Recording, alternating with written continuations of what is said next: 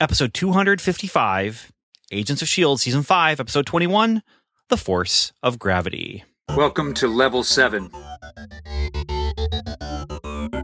a podcast about Marvel's Agents of S.H.I.E.L.D. and the Marvel Cinematic Universe. It's a magical place.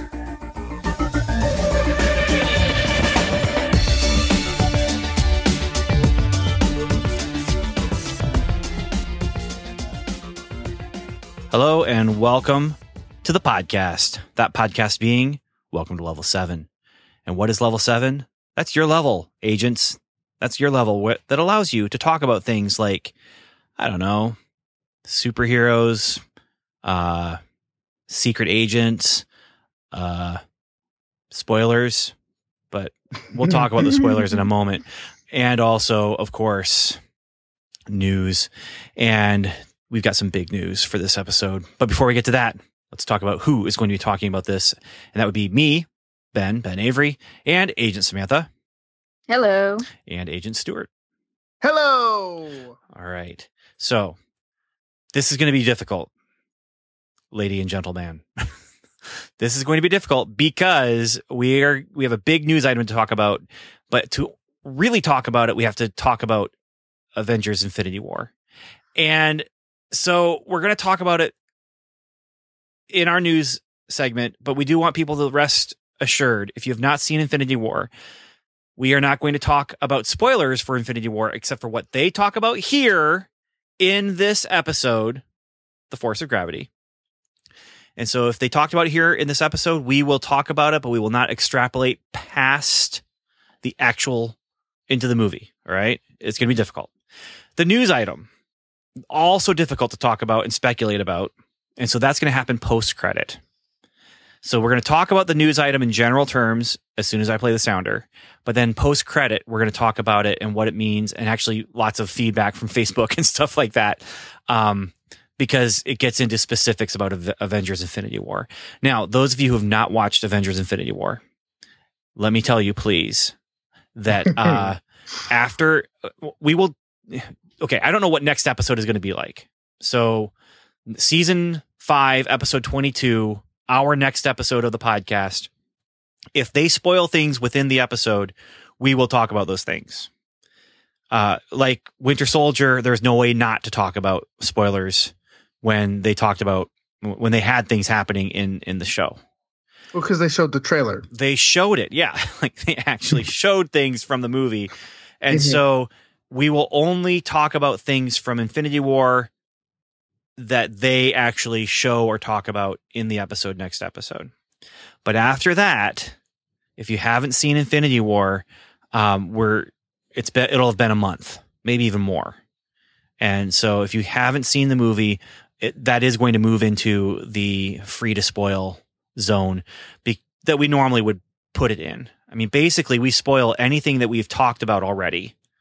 Um, so we've talked about Daredevil season one, and so we would we would feel free to mention something in, from Daredevil season one um, in a normal conversation.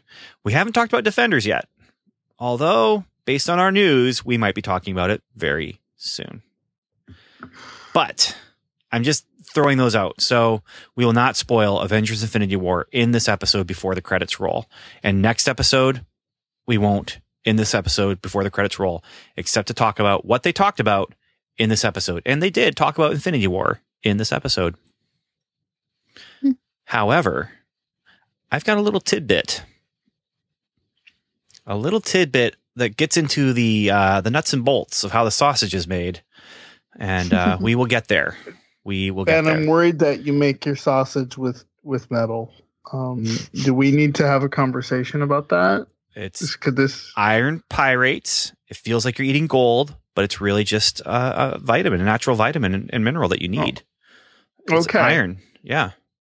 Do, do you maybe want to play the news sounder now? Let's do it because we want to get into it. It's big news. You probably is already big know. news. And if you're listening to this a year from now, well, you really already know. But Right. yeah. Okay, let's talk about it. Speaking of a year from now, hmm. Shield intelligence report. So the sounder has been played, and Stewart is here. I'm back, guys. Yeah, to talk about the news. Like I, I don't feel lost anymore. I, I don't feel like I'm out You of my element. I you feel guys like did a very, very good job. we did not. Thank you. Don't With- lie. don't you dare lie. Oh, we did a do a good job.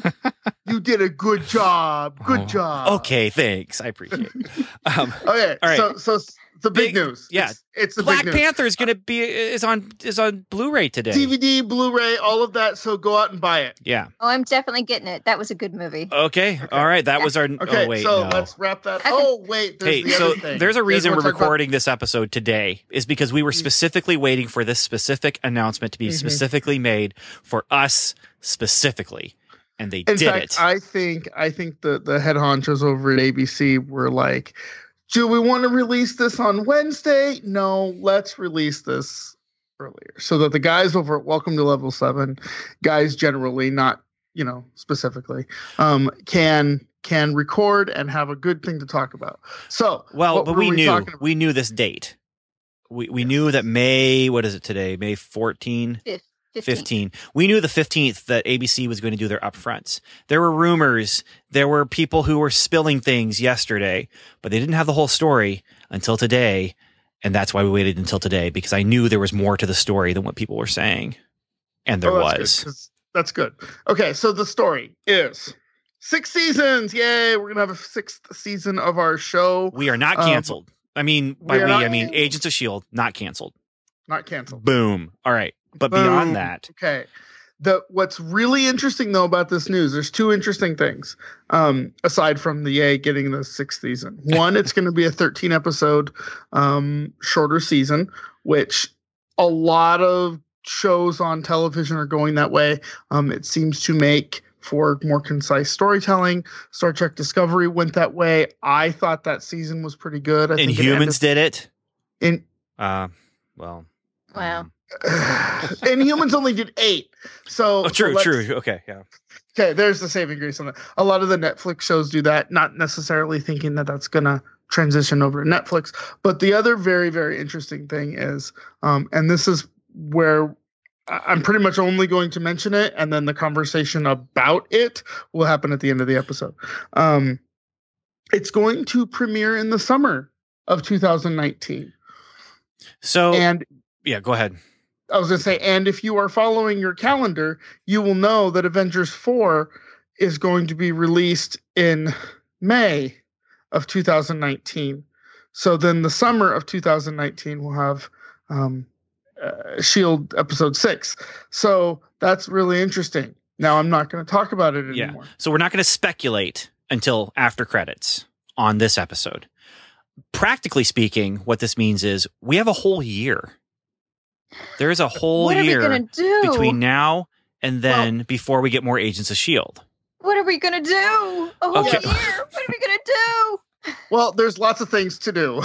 we have a whole we have Jessica Jones, we have Defenders, Defenders, we have Jessica Jones, Punisher. yeah, Punisher, Luke Cage season two is coming up soon, and Cloak and Dagger will be coming out with a short season as well on Right. Freeform. So, of those three, of those four, however many there are, um, what's really interesting about Cloak and Dagger is they have touted that as MCU from the very beginning, whereas they sort of less touted that MCU for the Netflix series. Now uh, it's still there. We'll probably hear about the incident part two or whatever, but Well, but Cloak and Dagger Runaways, has been like. Yeah, Runaways didn't mention anything. Like they were so tangentially related. Um, Mhm. Netflix, the, yeah, they talk about the green guy and they talk about yeah, all those things. Um, but yeah, we have Cloak and Dagger. What is it? I think it's a ten episode order. Um, and then we have the Netflix stuff, and and the so Cloak and Dagger's in June, right? On Freeform. yeah, it's coming soon. Yes. and that's gonna be um isn't that a, like a weekly Yeah, yeah. we're gonna have to have a conversation about how to how to deal with that Well, and, and hopefully it'll be on Hulu. That's Yeah. that's the one thing because I know freeform shows do end up on Hulu. I just don't know where or when. Um, so we'll we'll see. I mean, it may be something where I'm going to have to get three months of cable so I can watch it. Which anything, I mean, our internet is terrible. Uh, it's very expensive, and all we ha- all we get is internet. But we had a great deal, and then it bumped out of the great deal into this terrible, terrible deal. Um, and so maybe it's time for a change where I'll okay, I'll get in, I'll get cable for three months with my internet, and then and then switch out and get rid of it again. But yeah, Well, uh, good good luck on that, Ben. well, we'll see. We will see. Uh, so So, practically, but any, practically speaking, Yes. they've opened up our, our schedule throughout the next 12 months to allow us to not have to worry about the weekly shield stuff and get caught up. Right? yeah, that's Yeah. that, that's that's gonna happen. That's what they said. That's what they that that's what this says to me. Um, now there are some other interesting things that this says, and I do want to, if I can find it quickly. There is one comment on Facebook that, um, again, speaks to the uh, the practicality of things, not the speculation of things. And that comment is very slowly happening. Here it is uh, this is not good radio, but um, okay. Agent Jeremy said, and he quoted ABC's president, "It does incredibly well in delayed viewing." And that's the quote he gave. And then he said, "Do you know how long I've waited to hear a consideration like that from a, nec- a network exec?" And I would agree. I would echo Agent Jeremy's sentiment because, yeah, you know, for years, people have been doing the time shifted, delayed viewing, mm-hmm. and it hasn't counted as far as the actual numbers. And that's part of why Stargate ended up in the situation that it ended up in because the the very audience that Stargate uh, universe was courting is the audience who are going to be involved in advanced technology. And and they're going to be watching delayed because they don't have to watch it when it's aired. They watch it later on because the DVR and different things like that. And Well, I mean, it didn't matter, also, so that's why also Star Trek: The Next Generation was, uh, you know, pushed the boundaries of uh, syndication. Uh, it's it, the sci-fi audience attaches to technology. Yeah. Well, and you, I mean, you've made the case before about how Star Trek in general just pushes things. I didn't even realize how much Star Trek was doing that with, but Star Trek 2, when Star Trek 2, after it was in theaters, that was Paramount's first or second title that they released on a VHS home home video uh, for rental market, and along with that, Star Trek original series episode Space Seed was one of, if not the first television show released on VHS specifically to be rented, um, or, or sold. And so they, they pushed the boundaries then. Next generation pushed the boundaries with syndication. Um, Deep Space first- Nine went along the- with that. And The pushed, first movie franchise to have a website was Star Trek. uh, and then you have uh, Voyager launching a network. Mhm. Um, yeah, and then you have Discovery. which- Discovery launching a launching a streaming service. right. Yeah, so I mean the the start the the audiences um, who would be interested in time shifting definitely would be interested in um, shows like Agents of Shield. Right. And so here they are saying it actually is Mhm. worth it's worth it. And what's interesting too is I mean when I watch on Hulu there's ads even though I've paid for Hulu. Um, there's there's ads. And so those ads are lining pockets. And yeah, for them to say, "Hey, we can make money on this with time shifting." That's great. Which begs the question: Do we think? Well, that's going to be at the end of the show. Save it for the end of the show. Hashtag save it for the end of the Yeah, show. so this is I mean- that's the practical stuff. Right. You know, with with uh just what does it mean? Um we will talk about what does it mean story wise and and all that. That's coming. Mhm. That's coming. But for now, Well- we oh go ahead. I was going to say, well, I'm glad that they are recognizing that many of the viewers of Agents of S.H.I.E.L.D. Are watching it later over devices because if you think about it, without Star Trek, would we have tablets like the touchscreen tablets that we have today? would we have Siri and Alexa? And if I just set off your device, I am so sorry. Um, but I well, I think we might, but that would be because Star Trek didn't do it.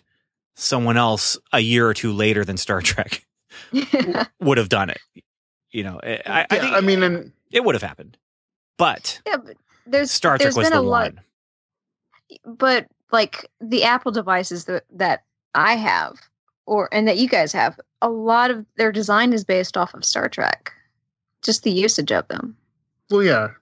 I, Yeah. I mean, he was a big he was a big Star Trek fan. Yeah. All right, So we've got story to talk about, Mhm. yes. so let's let's do it. Let's talk about this story, and we'll have feedback, and then we'll have the end of the episode.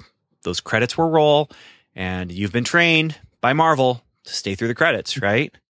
And after 250 some episodes of this podcast, you know, you've been trained to stay. You may not stay because sometimes what we have after the credits isn't, you know, relevant to your interests. But this time, I think it will be. As long as you've seen Infinity War already and don't want to get spoiled. All right. Mission report. So I've been wanting to talk about this little piece of trivia information for weeks now because I'm a huge math nerd and I know a little bit of physics. Um, and the the words "the force of gravity" were not the original title for this episode.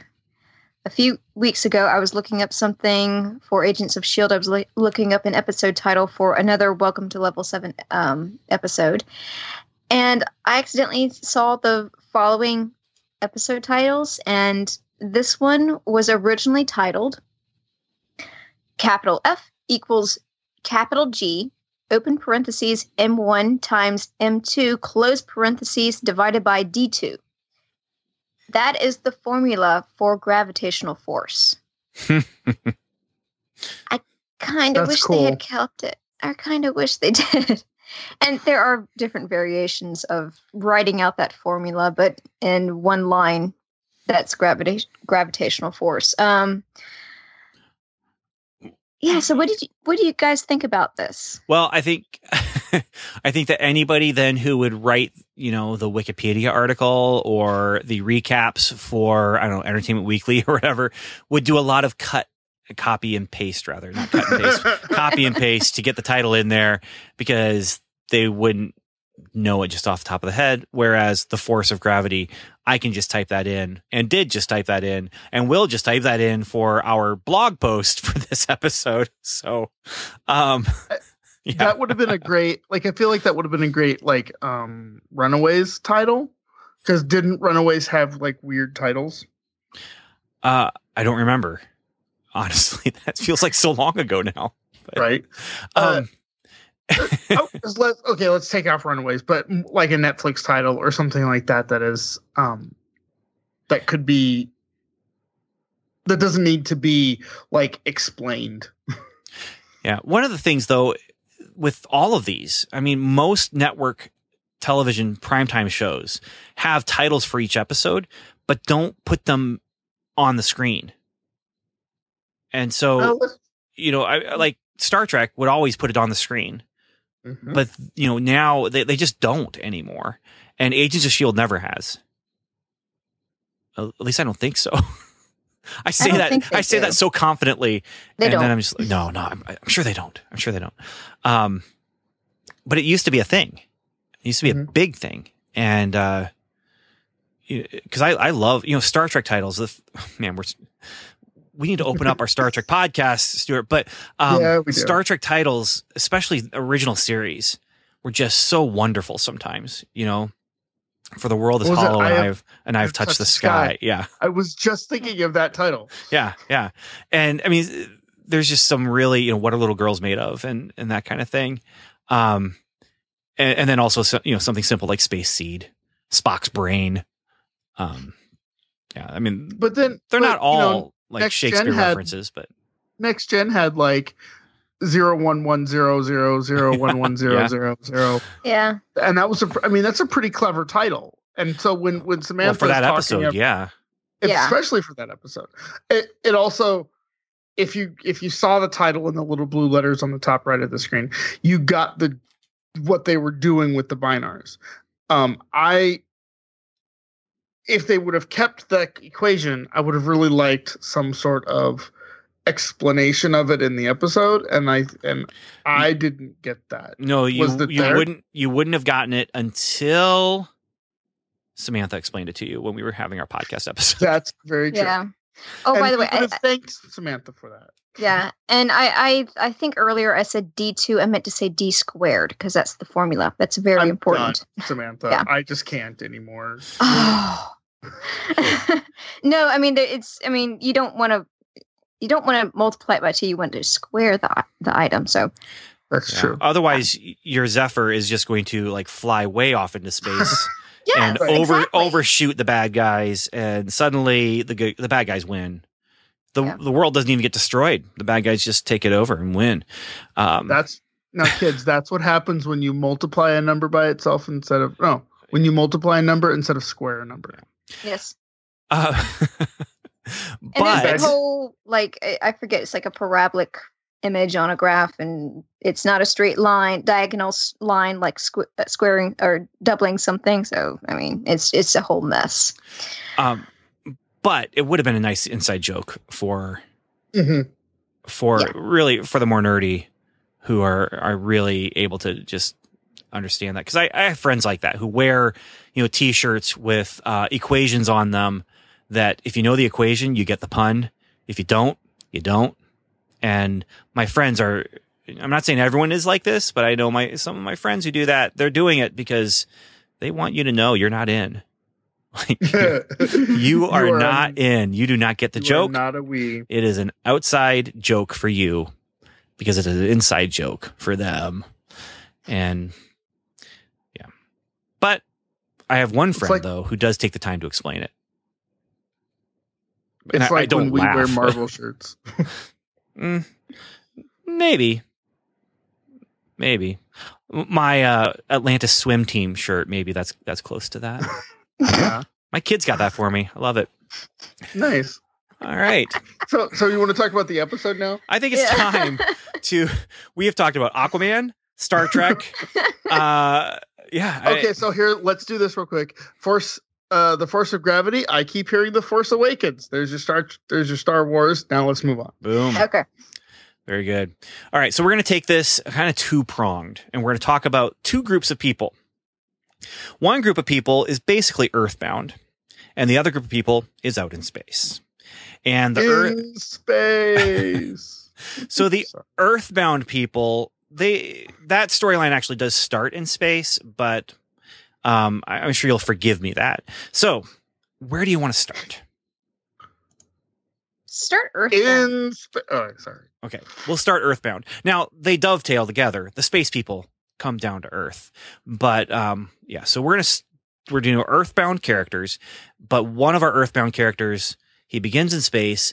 He is a super powered guy wearing a superhero costume, although he took the advice of what's her head from Incredibles and doesn't wear his cape anymore. Couldn't oh, help good. couldn't help but Edna notice. mode. Yeah. Edna mode. But I didn't realize this in the last episode. Uh, I didn't notice until this week. But this week he is has a goatee. Yeah, no, he trimmed up, And- man. yeah. Oh yeah, I, and not only that, he has guy liner on. Yeah. Uh, and his so he- goatee has died. Yeah, I I, mean that. he, he's he's gone full goatee. I mean he's the evil version of himself. he has taken the time to clean himself up. I I'm not going to call him evil for being, you know, just being conscientious of his appearance. Well, I You didn't guys are think so of him as judgmental. well. I didn't think of him as Graviglin in this episode. I just thought of him as Graviton.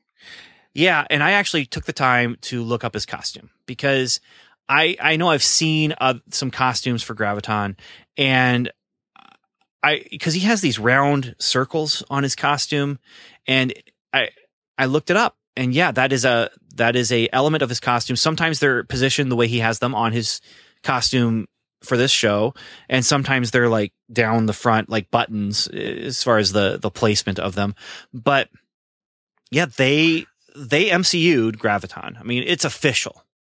He is So- the MCU version of of Graviton. So this In is the MCU Talbot. version. Yes. How close does it get to the um to the comics?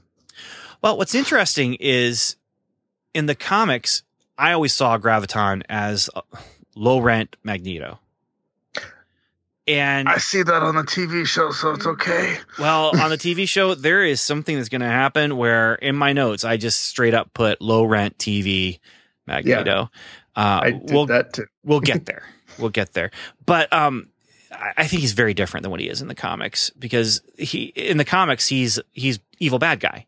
In the show, he's playing the part of superhero, but insane. So bad guy. Well, give it time, because I think in time he's going to lose his temper with his son, and then just he's not going to stop. He's going to stop pretending to be a superhero at some point. I don't That's think he's what I'm afraid pretending though. Do you think he's pretending? No, I think he's just misguided. Well, I I think he yeah at some point he's going to embrace just being evil, Oh, like evil. That is not my prediction. Uh, I should I'm say not not my prediction. It's it's not my hope. I'm I'm hoping that there's still that we are going to end this season and and Glenn Talbot will be alive and well, and Graviton will be a memory. That's Yep. my hope. Well, that's your hope. Well, unfortunately, my thoughts are it's not a hope, but my thoughts are uh, he's going to go full evil, and and uh, Coulson's going to have to stop him, or somebody, or Daisy, for example. Or so how does I, I'm I'm the Eeyore this episode. yeah, I was gonna say, how does it feel to be the Tigger of this of this situation there, Ben? I'm, I'm not. Uh, I, I, yeah, I wouldn't necessarily call myself the Tigger because it's just like, oh, I hope it doesn't go bad. But well, so I don't think he's going to go quote unquote bad. I don't think he's going to join the evil league of evil. Um, I do think that he is going to do something that is irreparable. And he's just going to end up spiraling down into the place where the only they're going to have to make the decision. And they kind of they're going to have to literally make the decision. If we don't kill him the earth is going to explode or something like that you know? The good of the the good of the many outweigh the good of the one.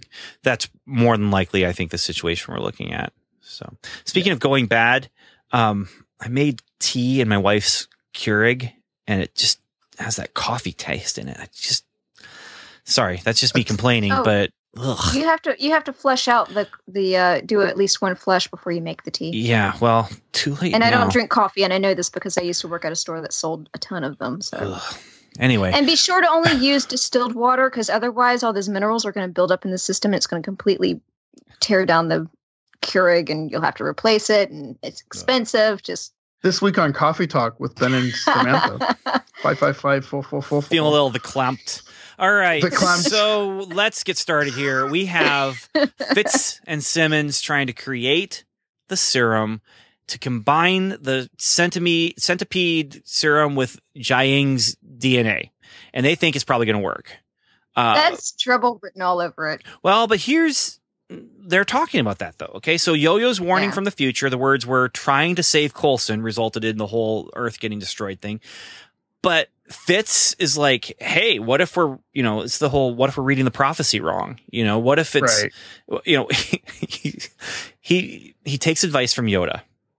What if we Mhm. just did? What if we did not try? Because there is no try, only do. Like, what if we did it instead of trying? We just did it. You mean that really old movie empire strikes back Yeah, yeah. Um, so that's that's that's so problematic in my head. there is some problems there. Uh, on the flip side of that, you know, there are maybe they're they're trying to Well- interpret how what did yo-yo mean? What did it mean? Trying to save are- Coulson. they are definitely playing the time travel the time loop warp again because they're having to deal with you know because this is a classic trope right in every time travel story if i did the thing or if i didn't do the thing does that result in this and you can't tell and so i'm kind of glad they're having these struggles because they sort of the line that um, Simmons calls Fitz out on. You know, weren't you the guy who said time cannot be changed? And and now he's sort of arguing the other side of it, and that's a really interesting see to, place to see these characters. Yeah, that's true. And I'm glad that we have finally referenced Rocky Horror Picture Show in the podcast. We had a- we had 255 Rocky- episodes. And finally. And and an SNL. I don't think we've ever referenced Saturday Night Live. Uh. I, I think I'm that sure maybe that's something somewhere. something has happened with SNL, but um, I know that we have not referenced uh, Rocky Horror Picture Show. Oh, So uh, okay, there you go. but you're, you're but you're right. There, we're playing with the time travel tropes, and now we're playing with the prophetic warning tropes, where the the prophecy says this. You know, it's that whole Lord of the Rings kind of thing. Speak, friend, and enter. You know, and, Mhm. and just where does the comma go? Once you figure out where the comma goes, then you can know what's supposed to happen here. And uh, and it's the same kind of thing here. Trying to save Coulson. What if that's the phrase? That's the most important phrase. And it's trying is the warning. You know, we we we just do it. Um, it makes for an interesting argument, and it makes for some interesting interplay. And you're right, Samantha, with the whole, or I think actually maybe it was you, Stuart, but with the whole um, Fitz flipping the switch, and he's actually into it. Um, yeah. So meanwhile, I think Fitz is just in denial, and he's or, or he's in that bargaining stage of grief, and he's just trying to figure out, well, what if I did this instead? I mean, and you know, just making excuses and Right. He's absolutely there. The interesting thing is is that he got there. You know, when we first met Fitz, and even at the beginning of this season, let's be honest, he was a man of science. He was you could almost make the argument that with him sort of flipping around and sort of arguing from the other side, he's he's becoming a little less man of science and a little more man of faith. Not necessarily, you know, fully to that side, but the idea that that he's loosening up his man of science um, demeanor so much that he could even see this as a possibility that's Is true because is where I'm finding that interesting. yeah, because he had that big, he made that huge point to um to Mac last episode that sometimes you have to sacrifice the few to save the many. could it be he's just becoming more pragmatic, or or more just uh, why not try? You know, I mean, we're let's just give it a shot. You know, let's just do this, and because for him, if he's right that you can't change a time loop, trying to change it doesn't matter. It's going to happen the way it's going to happen anyway. And so, if he's right about that, it doesn't matter. But if he's wrong about that, well, why not? what I find interesting, and I've been puzzled by this this entire uh, story arc, is Coulson is saying he doesn't even want to be, he doesn't want to be saved. He doesn't want to try to find a cure for what's ever for what's ailing him. So why are they? And I know the answer why, but for me the question is still why are they even trying? Because he says he doesn't want to be saved. But the answer is because you save the people you love and you do whatever you have to do. But it, it doesn't feel inconsistent to me. It feels very consistent because it's a human nature thing. But I'm still looking at it going, but he doesn't want to be saved. Just let him not be saved. It's fine. Don't worry about it. Yeah. But I'm with Yeah. them. But that's me. Yeah. I'm with them. You know, if you can save him and and it's good. Like I have a Mhm. feeling he doesn't want to be saved because the first time it wasn't good. It was painful, it was difficult, and it was, you know, borderline evil. Well, to Yeah. be fair, though, it's going against nature. Right. So he's looking at that going, I shouldn't be saved. I don't want to be saved because I shouldn't be saved. I shouldn't even really, really, I shouldn't even be here in the first place. Yeah, Tahiti's a magical place, but that doesn't equate to me getting a second chance at life. You know, I had my go in Avengers and, and there I was. Um, so I, like I said, I get it as a human being. Um, and I guess it's a, maybe a storytelling thing, but th- definitely providing circle. So it's a good storytelling mechanism. I just don't understand why nobody's like, look, he doesn't want to be saved. So why are we even trying to do this? because nobody wants to not save him. I get it, but that's where I'm coming from. Yeah. Yeah. I even noticed at one point that even Yo Yo was kind of quiet about trying to save him, about arguing arguing against it. She just kind of took a step back and listened. Yeah. Because let's be honest, it's it's Coulson. Yeah. He's, he's the coolest guy in the show. Why wouldn't you want to try to save him? And and if they don't save him, does Mac get Lola? Mm, good question. Or would it go to May? Well, I mean, there's no legal binding with May yet. I mean, they're not married, so you know, Not unless he he put puts it it in his will, will. right? Yeah, yeah. I mean, if he did that, then yes. But but if not, um, I mean, that could be a source of of problem between between May and Mac, where they're just, I should get this. No, no, I should get this, and you know, it just becomes this whole big fight thing. And when they come back for family reunions, they they don't talk to each other because you know the fight over the car, who got it after you know just just bad stuff, bad news. The, Yeah. the family reunion of that is going to be problematic anyway because you know Daisy's going to bring a boyfriend that nobody appreciates, nobody likes, Yeah. and Fitz and Simmons are going to bring their three bratty little kids that show up to everything and terrorize everything, and they're going to be like, "No, they're fine, it's okay." Those kids, ugh, kids. I know. you know, you know, May and Matt could always, uh, you know, trade off the car every other weekend. That never works. All right, so let's go back to Talbot then, because Talbot takes the Quinjet back to Earth, and I love this little detail. He doesn't need it to fly; he just needs it to breathe. I That's- loved that too. That was fantastic. That was I a thought fun that part of the episode he got to be a little Doctor Exposition, but Well- I, yeah, I understood them having to add it in. Oh, I just, I just liked him. Like, uh, yeah, uh, sure, it's it's evil villain uh, monologuing exposition kind of thing. You know, Yeah. where the evil villain's like, "I'm so cool, I don't need this to fly. I need But- it and to we'll talk- breathe."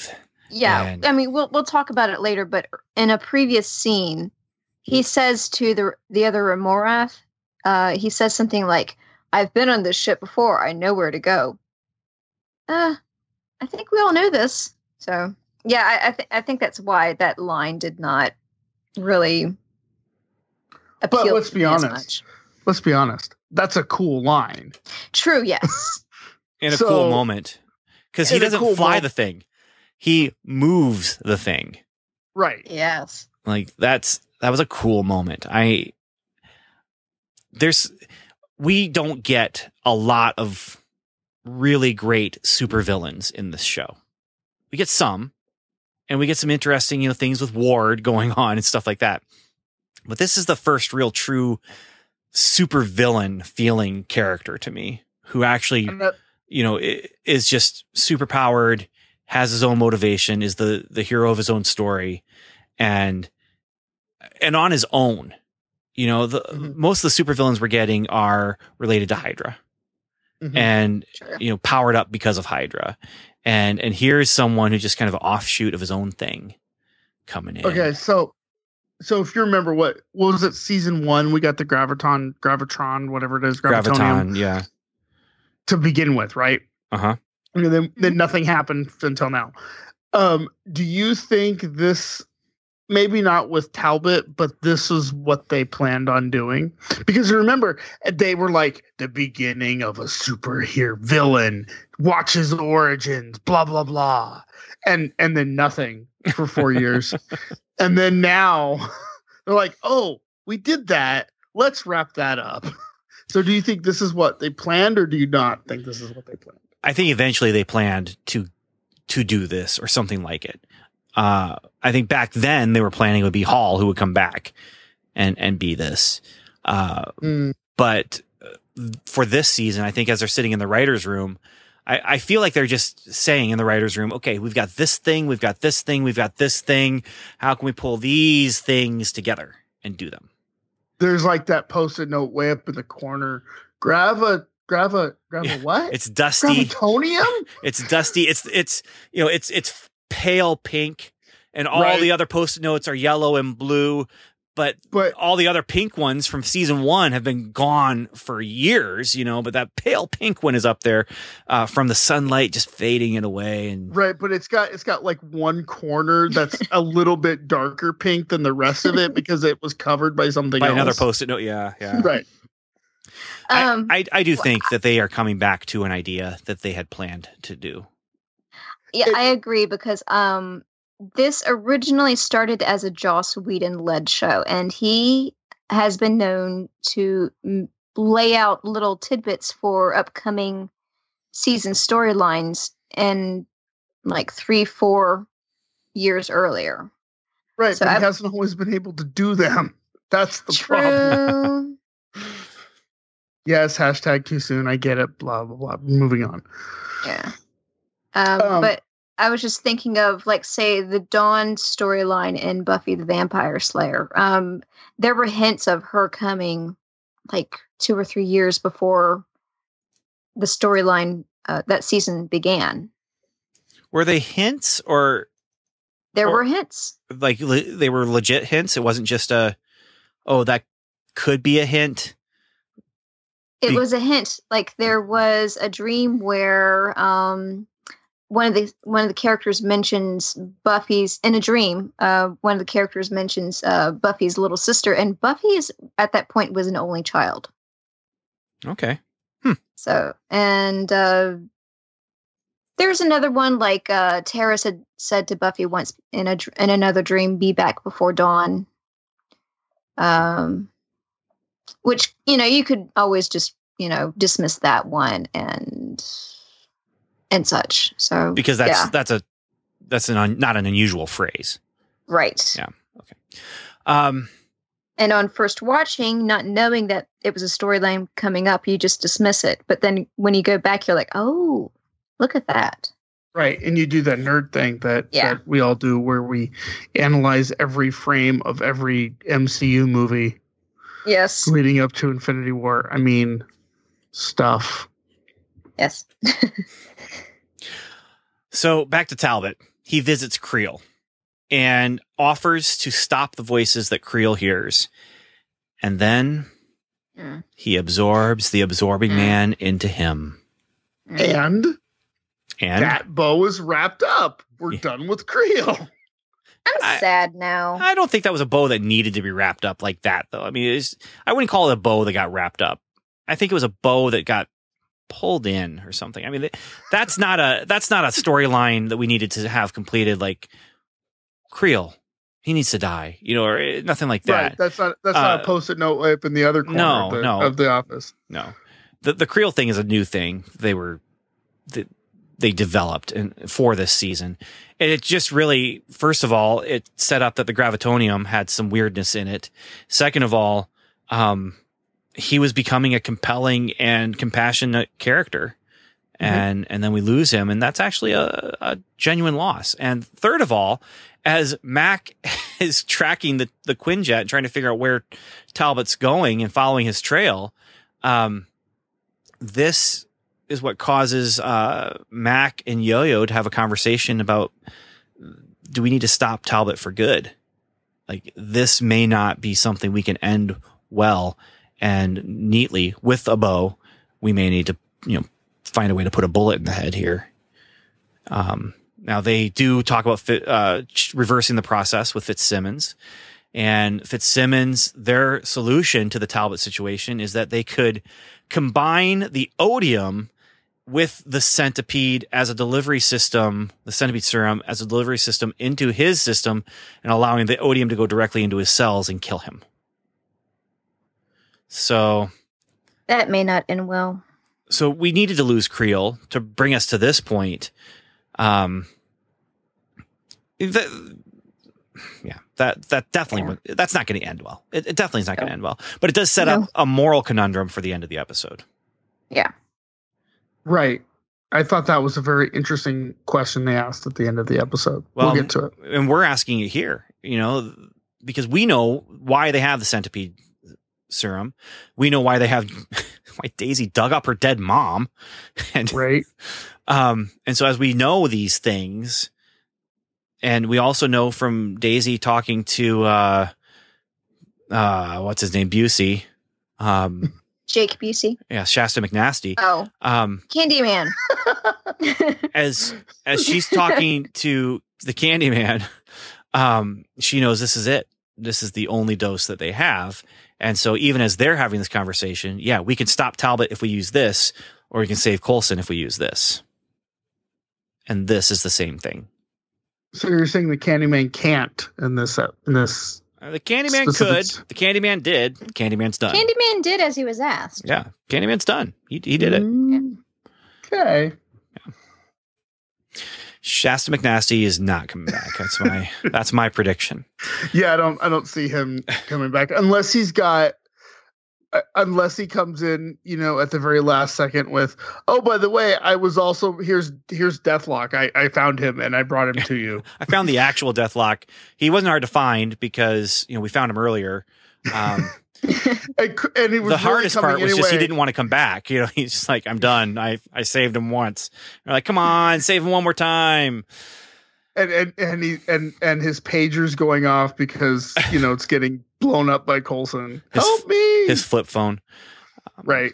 Yeah. So Mac and Yo-Yo figure out where Talbot is going because Talbot said, I can fix this. And that means he's probably heading home. And they're right. Talbot visits home, talks to his wife and kid, um, talks about how your dad's a superhero now, just like those Avengers. And he uses his power to make a Lego space shuttle float in the air. And his wife tries to talk to him and he gets really mad at her because she betrayed him with the Hydra, um, compliance lines and he throws her against a wall right in front of his son. And then he's like, Hey, I'll take you to a real spaceship, son. It'll be great. And it's a really uncomfortable scene. Really, really uncomfortable scene. And it's- it reminds me of situations where you have like a, uh, well, uh, changed personality because of brain damage, um, or changed personality because of some form of addiction or something like that. But, um, But even then, I mean, it's it's it's straight up like spousal abuse. it is. I mean, regardless of regardless of the eh, the reasoning behind it, you know, the change in personality because of addiction or you know brain damage or whatever, um, it's straight up. I mean, he, like he throws her against the wall. That that's, and he does it in front of his kid. That's a huge, like that's That's that's, even not worse. yeah, that's Yeah. not right. the the difference being Yeah. like with with addiction you have chosen the addiction you know and Right. and that's so you might do something under the influence of chemicals that you wouldn't do normally but you're still responsible for that because you chose the chemicals with Right. with brain damage that's a whole nother ball of wax where you have there's a lot of stuff that goes into that conversation. And um you know i've i've worked with people with with brain damage where it's a completely different personality you know for the, the person. And a lot of times there's anger involved because of the stress of having the brain damage but then also there's other things involved because of the actual brain damage itself that just it's it's difficult. And it's something you need to get help. You know you you you that's something you can't do you can't figure out alone you know? And so mm-hmm. this he doesn't like so many people and it, in big situations or small you know he's i don't need help. I'm great. I'm fine. And doesn't recognize the fear on his son's face. You know he's he's trying to still have that conversation he was having before about how awesome it is to be a superhero. His son is terrified because he just pinned his mom up in the air darth vader style against the wall and uh, threw her against a photograph a framed photo of the sun. that I thought that was interesting. When she falls, you see behind her there's a, a picture of of the sun behind her. Um, but then he's all, "I'll take you to a real spaceship," and yeah, it's a rough scene. It's difficult. It's difficult because of the reality that, that it reflects. hmm Do you do you? And I don't want to get too much into this because it's sort of diving away from the episode. But does it feel almost like Glenn's um, superhero feeling is maybe a, an allegory for PTSD? Hmm. I don't. I don't know. I. I would. I don't see it that way. I see it more like it's an exaggeration of his feelings from before. You know, his feelings before he had all this stuff thrown at him is, I want to be a hero to my son. you know, and it's interesting because I, I wrote a story just recently. Um, Evan, uh, Agent Evan, and I, and Steve McDonald from our Strangers and Aliens podcast just wrote three stories about three different superheroes that we created. And now I'm writing the Avengers team up, basically, where the, the three heroes come together. Um, but in my individual story, my my hero, the main villain, um, this is a spoiler to anyone now, I guess, who's going to listen to the stories. But um, there's there's some elements involved there as well where he wanted to be a hero for his son, and then an exaggeration of that comes out of the situation. And, and that's, I think, what you see here is you have this father who wants to be a hero to his son and now actually can be the big hero that everyone's looking for. You know, they recognize Thor on the streets of New York, you know, and, mm-hmm. and, and so they get, and they get selfies with him and, and that kind of thing. Captain America, he's big time because he's, he was a flashy, character who people knew about from World War II. And then he comes back and people know about him and saw him and they, they see the Avengers do their thing. And you see that, you know, Talbot has the opportunity to be one of those guys that his kid probably has some action figures of in his room. So it, it's his father. I, I, just see it as, as that. Now, now PTSD, now you think about it. Yeah. I mean, because he definitely went through horrible, horrible stuff. that well, I mean, uh, well, obviously the, the he also had the bullet to the head about a year before. Remember that, right? So and uh, in PTSD, there have been cases where they have been able to see that there have been physical changes in the brain. It, eh, yeah. My my thinking was though that this guy has been through a lot of a lot of problems. You know, he's problems of stress. Let's call it stress. He's been through a lot of stresses in his life. Getting shot in the head, being an Air Force general, you know, uh, the the whole waiting for waiting for Coulson and never showing up, that sort of thing. I mean, guy's been through a lot. And like Coulson says at the later in the episode where he's he owes him. He owes him. He's gonna he he's been through a lot. Coulson owes him. And um that is a there's a lot of stress and so if you're if you are granted this power you kind of feel like you deserve it a little bit because you've been through so much garbage. And so you have to so this is that great power comes great responsibility or absolute power corrupts absolutely type of thing right? So if you have all of this power and you feel like you have a control on it you're going to flaunt it a little bit. And it's going to be tempting and you're going to misuse it. So there's lots of ways to come at this. And I think they're explaining and exploring um, that story very well. Yeah, I like his story. Yeah. I really like his story. Um, now, what I don't like about his story is that it suddenly turns into one of the X Men movies. We, oh, we've yeah. seen this next scene in the X Men movies. Yeah. I think we've seen it more than once. But I was going to say because I know it's an X one. Is it mm-hmm. an X three too? I think so, or, or, a scene like it because he goes outside. Mac and Yo Yo arrive, and he acts like what Graviton kind of is in the comics. Low rent TV Magneto. He picks up cars, he drops them, he stops bullets, he throws them back, and yeah. Now, according to him, he's a superhero. You know, he's he's not Magneto. Uh, well, but Magneto thought he was a superhero too. Uh, yeah. Magneto. That's true.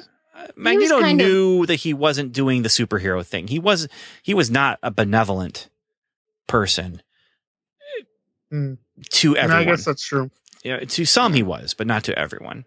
And yeah, I, I think Magneto knew he was making um, compromises morally. He just chose to do it because of it was the greater good. Talbot, I don't think is making any moral compromises in his mind. Mm. Um, which is uh, that's what makes it so compelling though. His story anyway. So he wins the battle and he, uh, according to him, he just needs some more fuel in his tank. He tells his son, watch the news and, uh, he flies away. Just flies away. I'm Mary Poppins, y'all. so that is them. Now, the Earthbound heroes here, were they're going to reconnect with our space heroes. Um, but that's you know, Mac, Yo Yo, left behind. They lost. Yo Yo couldn't even get close to him. Um, was. Was that because she was too far away, or was that was she was he stopping her? I got the impression that his powers were stopping her. Like she Mm, couldn't okay. get through like the magnetic field. It'd be like it, wasn't that he was like purposefully stopping her like he was fast enough to stop her. It was more like he had created a wall that she couldn't get through. Mm. That's that's how I saw it. And and what I found really interesting was that she was trying to save the kid too. She wanted to she wanted to save his son from that bad situation. Yeah. Cuz it was bad. It was bad. I mean, the, it, it's equ- it's equivalent to you know the drunk father having a shotgun. You know, it, it- drunk with power, waving some some dangerous weapon around, and and the kid's gonna get caught in the crossfire. And she wanted to prevent that. Yeah. Or just seeing yeah, your your parents hurt someone. Mm-hmm. You know, uh, it doesn't have to be with a shotgun. I mean, it, it's just out of anger and words. And but he is definitely seeing his father as not a superhero. He even says it, doesn't he? You're the bad guy. Yeah. Yeah. He confronts him on it, which, you know, th- that kid is pretty heroic. It takes a lot of guts to to confront your your your father on something. So before we go to the space team, I want to point out that tidbit that I teased earlier. Okay. So in this episode, the TV is on as the boy is playing with his Lego. And the TV is on the news channel. All right. On the, the in the dialogue, they say this. This is what you hear. Once again, New Yorkers are faced with having to clean up destruction caused by extraterrestrial encounter. That's what you hear in the dialogue. But this is what Hmm. you read in the closed captioning. Unprecedented levels of destruction rivaling even that of the Chitauri invasion. First responders are on the scene. Now, I'm just throwing that out there. I don't want to get into spoilers and stuff like that, other than to say they changed it because they saw the movie, I think. because in the movie, it's not unprecedented levels com- rivaling the Chitauri invasion. It was a part of the war, a part of the Infinity War, uh, but they definitely p- pulled back on the statement so that it was more reflective of what was in, in Infinity War, which was destruction, but not unprecedented levels of destruction. Right. Unprecedented levels would be not just the island of Manhattan, but all of, you know, New York. unprecedented levels is first Avengers movie where like Right. everything, you know, all the monsters and everything like that. Again, don't want to get into it too much. However, um, I found that really, really interesting to me as a, as just again, part of how the sausage is made. Um, I think one of the things we said is that, you know, the dog is absolutely the movies and the TV show is the tail that's getting wagged by the dog.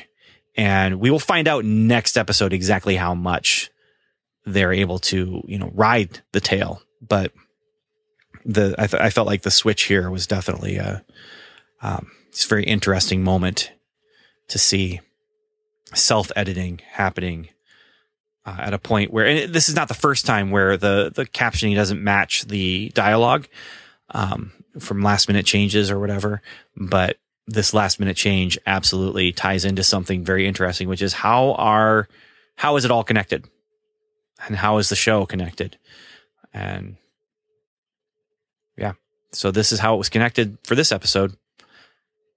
News coverage. Well, didn't they also? I mean, Talbot talking about saving the saving That's the true. earth, That's true. Uh, Talbot's I mean, did they- motivation right now is to save the Earth from Thanos. Right? And I don't remember if they name dropped him specifically, but they did mention him, and they mentioned, you know, Talbot at one point says, "I don't even need a cape or a suit or a hammer or a suit or something like Yeah. that." So, yeah, Um, I mean, that was uh, last episode. I know they name dropped him last episode. I can't remember if they mentioned Thanos in this episode. But uh, okay, so let's move to space. Daisy meets Taryan, Taryan, Taryan Kasius. That's the that's Papa, Papa Kasius. He has aimed missiles at the lighthouse, and that's not good. It's really not good because even though the lighthouse could possibly survive the missiles, there are people in the area, and it wouldn't be a good thing for those missiles to hit. Um, Coulson and May then have some talking time. Coulson takes the blame for what happened to Talbot. He feels bad about that. And then Daisy and Taryan, they're also talking. Lots of talking up in space right now. Taryan wants her to be his disciple or something or whatever. And she tries to use her powers on him, but they don't work because apparently he's visiting her in her unconscious state. And she's still captured. And she's actually being dragged to him um, which is very interesting. And then um, when he talks about how he's seen their future and she says she's seen his future, he says he is their future. She breaks the device on her head in the real world using her power in the real world, even though she's unconscious, but she's waking up or something. And she escapes from the guards who are holding her, runs through the ship and finds Deke, May, and Daisy because Deke has rescued May and Coulson. No, Deke, May, and Coulson because Deke has rescued May and Coulson. So now all four of them are together. And two things need to happen. They need to escape, and they also need to stop the missiles aimed at the lighthouse. So we got two missions. And The I'm surprised when when uh Coulson and May opened up that door that there wasn't some sort of Star Wars reference. Because the setup was very similar to I'm Luke Skywalker, I'm here to rescue you. yeah, Even the framing and the way the room was set up reminded me so much of the way that the um, prisoner hold in the Death Star was set up. You had the shelf on the on the wall on the um, the right hand side of the screen and the door to the to get out to, on the left. I feel like if there wasn't a specific joke in the script, there definitely was stuff said on set. Probably. I feel like that's a line that they really should have given to Coulson. Uh, aren't you a little short for a stormtrooper or something? Yeah, Yeah. yeah, because Deke would not have seen. I, I don't think Deke has seen Star Wars, but yeah, I think there should have been something from Coulson about that. He's only ever seen the prequels. Oh, Poor guy. Needs Not more. Coulson, Deke. Deke has only ever seen the prequels. And in Deke's Yeah, future, he hasn't yeah. seen. I mean, Solo doesn't exist in Deke's future Yeah. because Well- the, the world was destroyed before Solo came out. So That's Well, right. Well, you know the uh, the um, um, in the future that they used, you know, the prequels to torture the humans. yeah, you know, I'm softening on the prequels. I have to say. Sorry, Evan. Uh, okay, so what do you think about Daisy just like choosing to escape? Like, oh, I'm That was unconscious. cool. It was a cool moment, but was it too much? Like, how powerful is No, she? because she's, I, I, I think the more they can make her a, um, pretty awesome superhero, the better off they can be. yeah, but she was so I have she was Okay. unconscious, and in her unconscious state, she was able to go ahead and just break out. You, you, you never roll over and uh and and you know accidentally you steal all the covers or anything like that. I mean, I, come I on. don't know. You know, I've been doing some role playing with uh, Evan and, and a friend, uh, role playing game where we take uh, it's the old Marvel superhero role playing game rules, and, and I feel like this is one of those. You know, roll your your psych, and uh, And know, you just aced she yeah she rolled like a 90, 97 to, for this year. And Oh, is that a is that a D one hundred system? yeah, yeah, it is. Okay, it's so- a it's a so really yeah, cool, easy system, but um, Yeah, yeah. so she got a really good role. Let's you know, let her shine. That's that's the role that the DM goes, huh? Okay, Yeah. well, Well, and and the way up. yeah the, the way we do it, it there's it's actually I've changed the D one hundred system into a three D six system, and if you Okay. roll if you roll doubles, um, it's a cinematic moment, um, and, and it's just like oh you didn't just succeed, you succeeded in the most awesome way possible. And, and and that's what she had she had here. She didn't just succeed; she succeed- she succeeded in a really awesome way. Beats up the bad guys, runs, rescues her friends from some more bad guys. But let's talk about her rescue of her friends. All right. So the Marauders are attacking and they start shooting. And it happens in the middle of an argument that May is having with Coulson as she's giving orders. And he's saying, Are you giving me orders? Yeah, I'm giving you orders. And then they come, they start shooting. Coulson activates his robot hand shield, which is an awesome moment already. And then grabs May, kisses her full on the lips as the the shield's getting shot. And Daisy comes around and she's watching, and the look on her face in this slow motion moment is priceless. And she's like, "Wait, uh, what? Yeah, oh, I guess that's happening. Wait, wait, I gotta get these guys." and and then she uses her power to to stop the bad guys. I loved everything about that scene except for one part. Okay, I wonder if it's the same thing as what I did not love. So, what did you not love about this scene? Coulson kissing May. Um, yeah, uh, I didn't love that, but they made it a great moment, right? It, it was a great moment. I just I don't like Mo- Coulson and Molson and Yeah. you know whatever whatever we're coming up with them. I don't like them together. Molson. um, here's what I didn't like. Coulson activates the shield. That's cool. Kisses her behind the shield. That's a cool moment. Yeah. What about their legs? Like they're getting shot at, but their legs are not protected. Like he's No, no, no, no. The, the, they're they're getting shot at by stormtroopers, so they're fine. No, the, the, the bullets are hitting the Oh. shield. Mm. and and I'm just thinking to myself, they're getting sprayed with guns because of the whole like use their own weapons against them. The guns are the weapons of the cowards, but they're cowards, so use the weapons against them. And so they're shooting, and it's hitting the shield. But what about their legs? Their legs are not protected, and Coulson. He is not thinking ahead right now and thinking, you know, he is not the planner. He's not the man with the plan where, oh, I'm going to activate the shield uh, because the legs are completely unprotected, and he's just kissing her and distracting her from it, and she's going to get shot in the leg.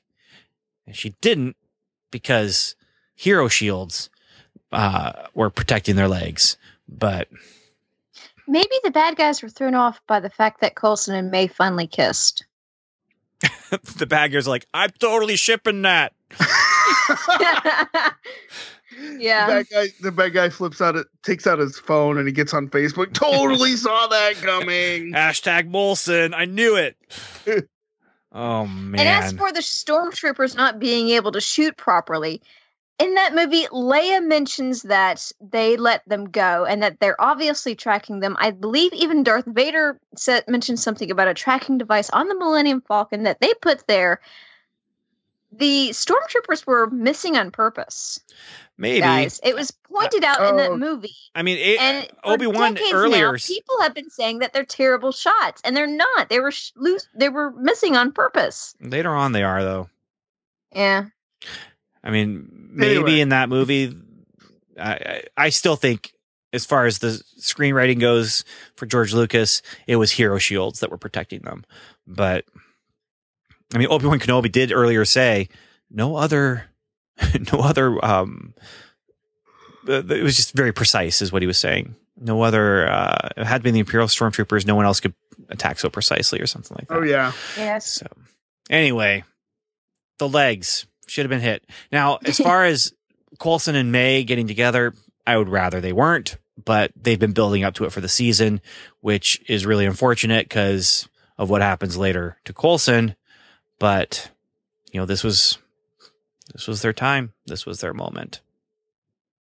And and I'm all for you know seizing the moment, carping the diem. Get it, great, do it. I just don't want mom and dad to be kissing. That's what it comes down to. Hmm. Oh, okay. There it is. Yeah, Mhm. I, I don't want to go there. I, I don't think right now. Yeah. Please let's not in- invite Dr. Freud into this conversation.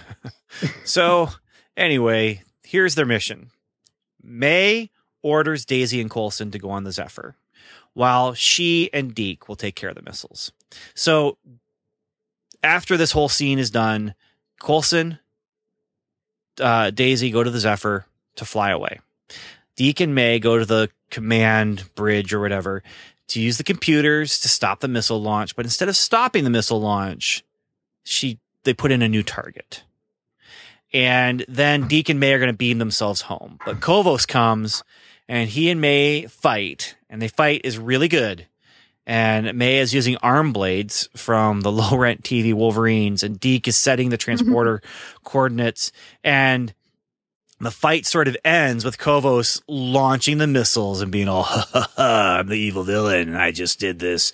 And May's all, ha ha ha, I'm the cool hero, and I changed the target. And they beam away just as the missiles turn around and blow up the ship, and Qovas is dead. And so Daisy and Coulson are worried about the ship, but as they're talking to Fitzsimmons, Deke and May run into the screen. And Deke and May are already in the lighthouse. They won. They got there first. And then Coulson passes out from his arm wound. Can we take a moment to appreciate that Deke doesn't understand their entire language and that he only understands those six numbers? Zero through five. yes, I appreciate that so much. I can count to five, so you know five numbers. Well, actually, I know zero too, so it's six. Well, it's it's not just that. It's it's, it's very logical that they would not have allowed the humans to learn how to read their language. And but Deke would have been smart enough to figure out those digits. Yeah, no, I, I like that as a little detail. Yeah. Um, I I don't like necessarily when people are just super. You know, they, I, we just know everything. You know, this is this could have been an opportunity for Deke to just know everything, and be able to just sit down at the computer and change it. You know, but instead it was no, he has to work for it, and that's why May gets to fight Qovas. Yeah. It's because they're working for it. And he has this cool hero moment too. I mean, she's not the only one who's working for it. He's trying to get them out of there. Yeah, yeah, it's it's great.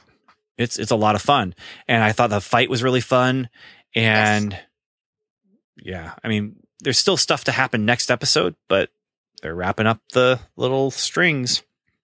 All those threads are getting pulled together. Ming Na Wen is back in action. Uh, for those who don't know, she pulled her what was it? Her AL she, ACL. she- ACL uh, last year, and she's been resting it, which is why May has been resting on the fighting, and now finally she's back in the game. Yeah. at Deadly. Yeah, Really cool moment. Really cool moment. So less cool moment. Uh Coulson's basically on life support. And this was a hard scene for me because I just gone and visited my grandpa uh, earlier and he's on life support or was. He, he passed away since then. But um just seeing him, you know, have the the thing on there and then Coulson's there, it's like, oh man. Um but Simmons says Coulson's not gonna die yet.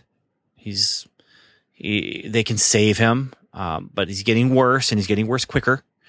And they need more time and they need more centipede stuff because, um, you know, they have the plan with Talbot, but then there isn't more because the Candyman can't. Uh, so they have to decide Coulson or Talbot, which way are they going to go? And so you could take the prophecy as if you try to save Coulson, that's great, but Talbot doesn't get stopped. Or, you know, you could take it as saving Coulson. He's the man with the plan. He's the one who can put all the pieces together. And that is the dilemma as we go into next episode. So, Tigger, let me ask you a question. Which team are you on? Team Talbot or Team Coulson? You know, which one should we use the centipede on? Yeah. Well, I'm clearly on Coulson. Use it on Coulson. He's the guy who can bring Talbot down. That's that's what I say. What do you say? Yeah. That's what I would have said too. but you you're you're hoping that that Glenn, you know, has gets to ride off into the sunset. Yeah, yeah. Mm. I'm, I'm hoping that they win the day by Coulson making it so they don't have to kill Talbot. That's my Oh, hope. so so save Coulson, save the world. Basically, that's what I'm saying. Yes. Um, I'm also I can't help seeing some of the uh, other heroes esque things going on. If you remember, um, our man Nathan Petrelli from Heroes uh, had a while when he was a villain, and he was actually Sylar for a while. Um, and same thing here, where you've got our man Talbot, who is, you know, Graviton right now, and course, Heroes did not end satisfyingly by any stretch. But uh, yeah, Did this episode? Did you guys like this episode?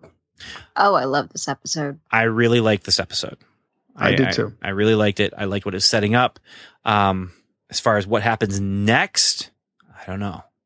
I, I don't know.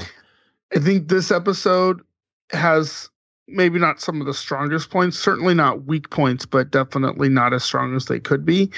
If the next episode is kind of mediocre, if the next episode is great, those parts that are sort of not as strong as they could be in this episode will start to shine up a little bit. As setup, yeah. Yeah. So, um, there were a couple things that I noticed, however, uh, that I think it was Mac and Yo Yo. They sounded like they listened to our podcast. Um, Really? Yeah. Well, one of them says he's in full villain mode, and we actually said something almost exactly like that last episode. Um, and then they talk about him. You know, everyone's the hero in their own story, and Mm-hmm. so Everyone's a hero in their own way. Yeah. That's the second Doctor Horrible thing we've mentioned tonight. That's Oh. Well, I watched it the other day, so uh, There you go. So, yeah, I thought it was a great episode. The other thing is they gave a potential um, uh, name to our Welcome to Level Seven network.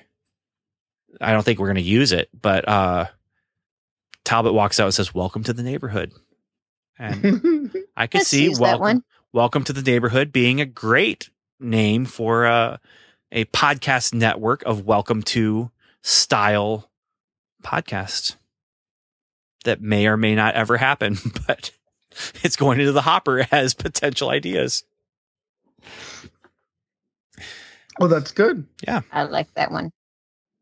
So I I think that that ends this discussion and uh, I think it's time for us to move on into some some feedback and hear what other people have to say.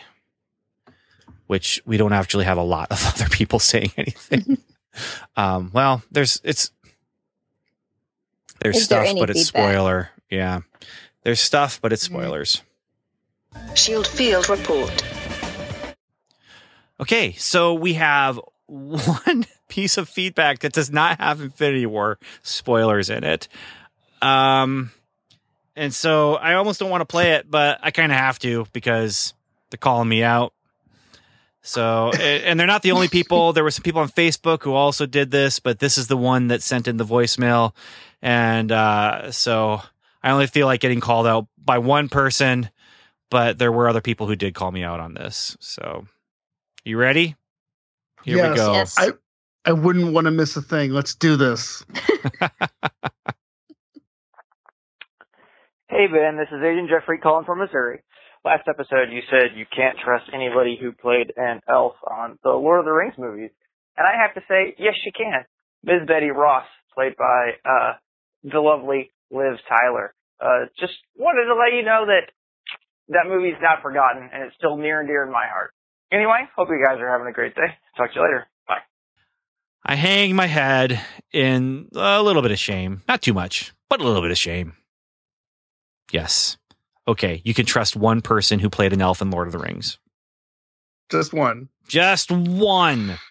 You know, we consider that movie to be canon to the MCU, and still we forget that it's part of the MCU, which is Wow. sad. It's It's really more that I was overgeneralizing, not so much that I forgot. Yeah, Yeah. I forgot. Well, I I, have been. I couldn't remember who played an elf in Lord of the Rings. Is where I had a problem. Well, I was called out, and I accept it. Well, there you go. and so you- I, I don't, I don't know what that means. Like, is, is it a not prize? Um, as in, I was not right. Uh, is that a yes prize for them? As in, yes, I accept the the calling out on Facebook and in voicemail. But yeah, okay. Uh, I I still think it's funny how many Lord of the Rings elves there are in the MCU, but Well, it's like saying who's in the who is was in um Infinity War. Everybody, just about. yeah, I I just think you know, yeah. I mean, it, or if you were uh, you know a hot a hot young actor in the seventies, right? If you're in an MC movie, you movie, Glenn Close, um, uh, what's his name? The dude. Shoot, Gary Shanley. no. Oh, well, he, uh, he wasn't a hot young actor in the seventies, uh, but Robert Redford and uh, Michael Douglas. Michael, Douglas. and Jeff Bridges, right? No, not Jeff Yeah. Bridges. Yeah, he was. Yeah, Jeff Bridges. Yeah. Yeah, if you were a hot young thing in the '70s and you're in an MCU movie, you're you're going to be the bad guy. It's just what's going to happen. Well, think, you know, even Close wasn't a Sylvester Stallone guy. shows up. Yeah, but he wasn't a hot young thing in the '70s. He was he was Well, Uh, Rocky was in '77. right, but was he considered uh, uh like a hunk? Yeah, I guess so. I don't. I, I don't know. I wasn't alive then, so was Glenn Close a bad guy? Well, that's true, but no. okay, so male. If you were male hotness in the '70s, then Let's just let's just let that go. Yeah, and Okay. I that's as close as I'm going to ever come to saying that phrase. By the way, from Male uh, hotness. male hotness. Um, I it was an N, not an M. I just want to point that out to everyone. So, um, it rhymed, but it was not the actual thing being said. Oh, oh man, that was fantastic. What we are going to talk about after the credits in a moment here, um, almost, almost could have gotten that out of me. The the phrase that must not be uttered from my I feel like it's an accurate accurate assessment of that. Let's just talk about it. Let's just do that now. All right. So until next time, those of you who are going to leave us uh, and not listen to the the uh, spoilers that we're going to talk about, I, I do want to say thank you very much for listening, and I also want to say thank you um, to our our patrons. Um, Samantha, do you have the the list of our patrons? Yes, uh, Andrew, Adsy, Jeffrey, Trent, and Tassel. And we want to say thank you so much for for listening. Thank you so much for supporting us, and yeah, thank you for sending in your your thoughts and feedback. And sixth sixth season is around the corner in a mm-hmm. year. Yikes! Let's talk about that because I have I have thoughts on that. All right, Well, yeah. we're we're, we're going to talk thank you about guys. that. Thank you guys so much for listening and and, and patronizing us. So, yes, Yeah. I appreciate it.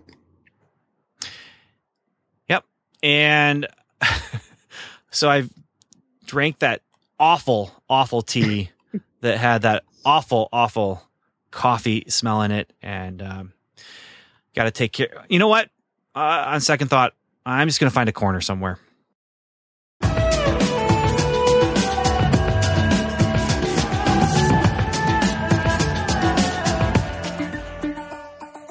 Thanks for listening to Welcome to Level 7. You've heard us, now we'd love to hear from you. Go to welcome to level7.com slash feedback where you can contact us through our website. You can also leave us a voicemail by calling 17755 level 7. You can also join the lively conversation going on at facebook.com slash welcome to level 7 or connect with us on Twitter where we're level 7 pod. And remember, the 7 is spelled out. Our theme music is The Light Fantastic by J.S. Earls, and you can find that at transplant.bandcamp.com. Welcome to Level 7 is a proud member of the Noodle Mix Network. Find more of our award winning and award nominated podcasts to make you think, laugh, and succeed at noodle.mx. Learn how to podcast, get productive in your personal and professional life, theorize over TV shows, laugh with our clean comedy, delve into science fiction and philosophy, learn critical thinking from movie reviews, and more at noodle.mx. And once again, thanks for listening.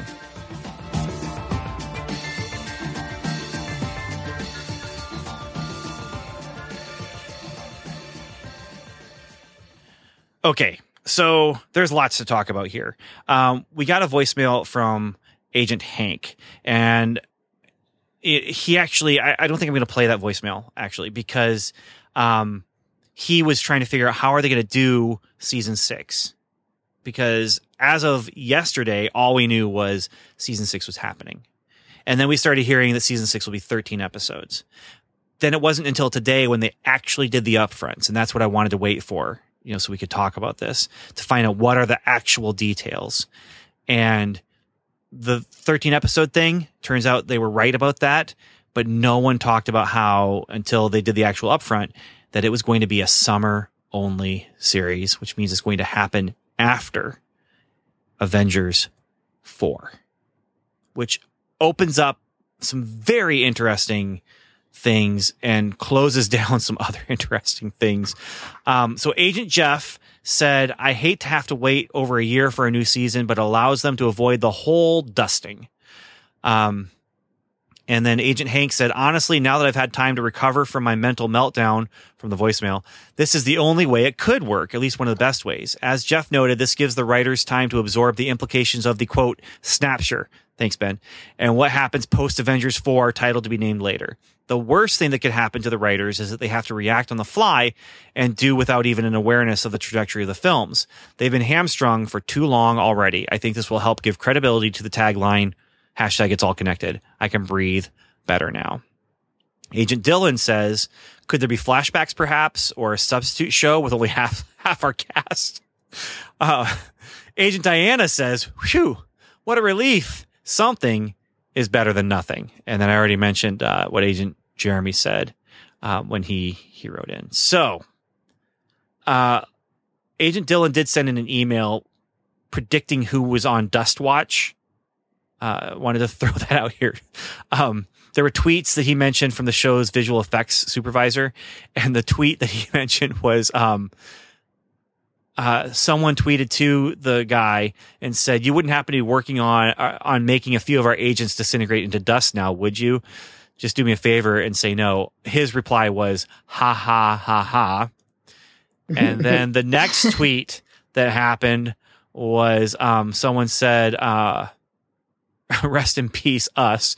Um, and then he says, "More ha ha ha ha." Sorry, I can't help myself. Three episodes left. Answers are coming. So there's that. So Agent Dylan put on Dust Watch, um, Mac and Daisy. He said, Future Yo Yo, um, Future Yo Yo said, I was on fire reaching for Mac and then there was nothing there. And then Voss mm-hmm. says, that was the last time anyone saw Daisy Johnson alive. By all accounts, the city had been evacuated. No one there. After Daisy walked on, or after Quake walked on, 12.8 on the Richter scale, and the world cracked like an egg. And so, um, but he puts Daisy and Mac on Dust Watch because of that. And then he also says, hashtag trip lives.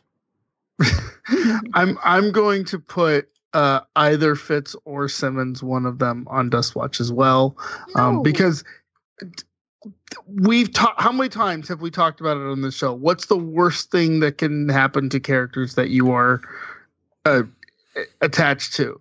And the worst thing that could happen is one of them is snapped away. Uh, no, I, I think they've resolved when they get married never to do that again. They're going to get dusted together in each other's arms. oh, that's oh. the best thing that can happen to them. Or the worst. Both at the same time. Yeah. Both because best and you, worst, I mean. Because you, I, and you know what? It's going to happen like right as Simmons is telling Fitz that she's pregnant. and then the baby doesn't get dusted. Now that's just weird. That's that weird. is really weird. Sorry, but um. So. Okay, go ahead. Okay, I was gonna say. I mean, does it matter now? Like, uh, we could have a really interesting season finale next week, where mm-hmm. We do get half the cast dusted, or the entire cast dusted, uh, or everyone except for Coulson. you know, uh, there's some really interesting things that could happen. And then the question is, okay, I've been worried. What happens if the next movie takes place just the next day? And Mhm. and so that's when Captain America, Iron Man, Thor, Hulk all sacrifice themselves. They all die, but they die bringing back the people who were, you know, lost in in the the snapshire, in in the the snapping. Um, and then it's only 24 hours later. But our our TV show was like, hey, okay, well, this is what it looks like it's going to be, so we'll go ahead and do our our season, and and we talked about well, they could do a 24 style, you know, but uh, but if they did that, that would give away, you know, spoilers or whatever. I so there's two ways to go now, and one is they go ahead and do the dusting in next week's episode, and next week's episode ends the way Fin- Infinity War ended. I, That's what I think is going to happen. By the way, Mm. I think I think the last fourth of next week's episode is going to be heart wrenching, just like the last whatever ten minutes of Infinity War was. Um, and you're gonna you're gonna walk out of that episode going, "What the bleepity bleep happened?" And I think people are going to. It made sense so I remember about a month ago we talked about, oh, what are they going to do? How is Infinity War going to, you know, play out against our show and all that sort of stuff? And one of the things we talked about was, um, it, it can't necessarily tie in like it did with Winter Soldier. And it occurs to me that our show is sort of going hour by hour in the time frame that Infinity War is happening. So it would make sense that this last episode coincides with the last, you know, bit of Infinity War. Yeah. So that's one way. The other is that our show ends before that happens. So we, Oh, but that's we get our happy ending for season five. And it's kind of a bittersweet thing because we know the dusting is going to happen, but we get our team the resolution that season five should bring. And then So- next season is them dealing with the fallout of Avengers 4. so my my question there is how long does the story of Infinity War last? Is isn't it like we don't know, and that's what makes it. You know, if the writers don't know, then it's. It, I, I, No, I mean, don't like, know. uh, the is it a few days? Is it a few hours? We don't know. Well, oh, you mean the Infinity War? I think it's it's like a day and a half, two days tops. That's what I was thinking. And it's s- no more than 48 hours. So the stuff that was seen on TV from New York happened, but Wakanda has not happened yet. Right. and and but there's uh you know there's the whole situation in Scotland as well. And so it's possible it's possible that we get, you know, a 48 hour or even a um a 60 hour time period. You know, not quite 3 days but almost. I think they would be selling themselves short if they did not um deal with the snapping on the show. Well, Gonna be fairly gonna be I mean, even if they and I realize I realize I just sort of painted myself orange with a couple of you know black stripes on and I'm bouncing up and down the aisle. I get that. Um but that's it, this is the opportunity to cash in on that to support that hashtag it's all connected to support the to support the movie. Oh you kind of don't remember the movie? It's been a month? You should go see it again. You know that sort of thing. I think the moving of the series to summer next time. So it happens. So the series happens after Avengers 4. That mm-hmm. suggests to me that there is a little bit more connection than I have been giving them credit for. Now, I may be wrong, but you know, I've been talking about this whole, you know, the you know Tom Holland didn't know what was happening in the movie when he went and saw the movie until he saw the movie. He shot the scene where he died not knowing that how he was dying or why he was dying. They didn't give him a full script. And that's true for a number of the actors who were in the movie. And in my mind, I just translated that as the TV people didn't know either. And we have this this dialogue change that Mhm. you know New Yorkers are faced with having to clean up destruction caused by extraterrestrials, which used to be unprecedented levels of destruction, rivaling even that of the Chitauri invasion. You know, they changed it, and so again, I, I'm still there's an ambivalence there, but but I do feel like maybe there's more of a synergy going on than what I'm giving them credit for to the point where our TV show may end this season with the snapping.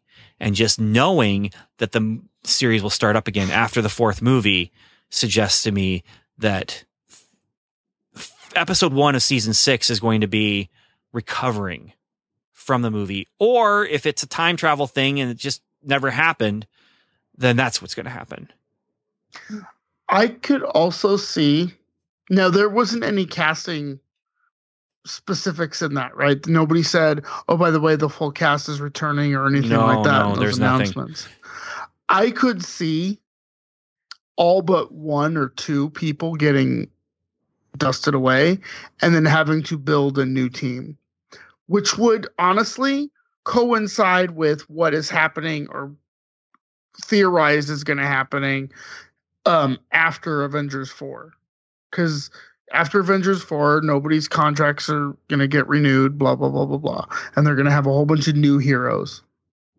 Why not do the same thing on TV Yeah. And then what they could do is turn this into summer event programming, right? So that we have Age of the Shield is Avengers on TV.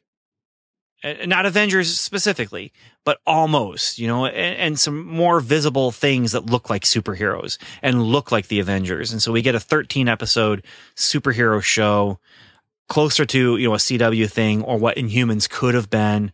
Um, but here's the other thing. The next time we see Coulson, I mean, we've got episode 22 coming up where he may or may not survive. We don't know. But the next time we see Coulson is not going to be season six. it's going to be um Captain Marvel. Captain Marvel Yeah. We're going to see Captain Marvel but that's before older. season six. But yeah, I'm just in- saying that we're we're going to see Cap. We're going to see Coulson. We don't have to wait a year to see Coulson. We're waiting more like six or seven months or whatever. But so does that suggest to you that that they sort of do have a plan for the MCU that encompasses the TV people I don't know. I don't know. We're gonna have to see because up until this point, it's just gotten more and more fragmented, and the the divide has become wider and wider. and I could see, I mean, everything that Feige has talked about with, you know, this is an, a definite end to the story. I mean, if you look at things sort of outside of the the realm of story, and you're looking at things a little bit more um, metacontextually, I guess is a phrase I just invented. Um, you can sort of see that this is maybe a time to restructure what they've got going on. You know, um, I could see the Netflix stuff sort of getting revamped a little bit. I could see the freeform stuff. Yeah, it's going to happen, but maybe it gets revamped a little bit. So maybe they don't have these weird one-off, sh- you know, one-off shows like um, Inhumans that sort of don't go anywhere and then kind of fit, kind of don't. Um, they they refine or redefine all of their uh, properties. I could see that being a time if they're going to do it it's to do it after Avengers 4. Yeah. Yeah. Now, I, I will say this the Russo brothers have done a couple interviews. Obviously, that's what you do when you're getting people excited Sure. about a movie. And they mentioned, and this was also very interesting. And, and this is where I, maybe I need to back down on some of my rhetoric or whatever. But um, they said that having the Netflix heroes in Inf- Infinity War was on the table. Like they ended up not going that direction because there were so many characters and everything. And then the Infinity War itself was much smaller than we were expecting. You know, I was expecting bigger than the Chitauri inv- invasion, like like that original line of dialogue suggested, um, and that we were going to have that camera circling around all the characters. You know, it- we didn't quite get that, um, but the way Infinity War happened, there was no opportunity really for Daredevil, Luke Cage, Iron Fist to get involved. Jessica Jones. There, there was no opportunity for them to get involved. I mean, they would have had to share screen time with one of the big heroes. Like, uh, but but I the mean, even then, eh, maybe in the battle in Manhattan, uh, Daredevil and and Luke Cage would show up. You know, three hours after it's done because of Right. traffic. You know, I mean, it's, right. And, and so they mean- they didn't get a chance for those characters in New York to show up at the battle that's happening in New York would make sense. Right. And they were, and, and like what I guess I was trying to say is the battle in New York was done pretty quickly. Right. And, and so for those characters not to show up, that's not saying it's not all connected. It's just if it was connected, they'd have to. I mean, they had to do some shenanigans to get Peter Parker there in time. Right. So I'm I'm accepting of this, and yeah, we'll just have to wait and see now. What I would love to see is in Luke Cage. Okay, so I haven't finished Jessica Jones or Punisher, and and regardless, I don't think either of those take place after Infinity War. It will be interesting to see what Luke Cage does, because technically, isn't his show supposed to be post Infinity War? Well, his show was released. I mean, season two is yeah. supposed to be post Infinity War, right? If if they're all if they release now, it's supposed to be post Infinity War. Maybe. It, Yeah. Maybe it could be. Um, Well, it, but they've been playing with the timeline a little bit more lately as far as when movies take place. I mean, Guardians of the Galaxy Volume 2 only took place six months after Guardians of the Galaxy 1. mhm. Um, and there's actually like that made it so that between Volume 2 and Infinity War, there was actually a couple years in between them. And Mm. they've been playing a little looser with that whole when the movie's released, it's happening in real time. yeah. And how long has it been since Civil War was released? I don't even remember. Civil War, I think, was 2016 or 2017. Okay. No, so and, and you have 2016. yeah, and you have to consider also that um, Black Panther was released, or or Black Panther takes place just days after Civil War ends. Right. That's what I'm saying is there there's some fast and loose time time framing happening now. Not a bad thing. It's just different than what they were originally were doing. And so yeah, Luke Cage could easily take place before Infinity War just because it's released afterward doesn't matter. Same with and it could take place. Cloak and Dagger. I mean, not, yeah, it could take place if Infinity War only takes place over 60 hours or you know 48 hours even. all of that time is is playable, is is usable time. Not the 60 hours, the time before Thanos starts showing up. Yes. So, okay, we need to wrap this up. Uh, Mhm. Anything else we want to talk about before we wrap this up? I, I do have a, another voicemail. Let's get to that voicemail because this is about Infinity War from, I believe it's Agent John. Yeah. Hello, agents.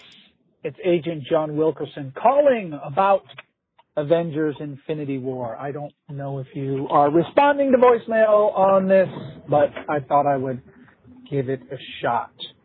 I wanted to talk about, and this is going to be a spoilery voicemail, about the fact that everything that's happened in this movie is pointless and moot.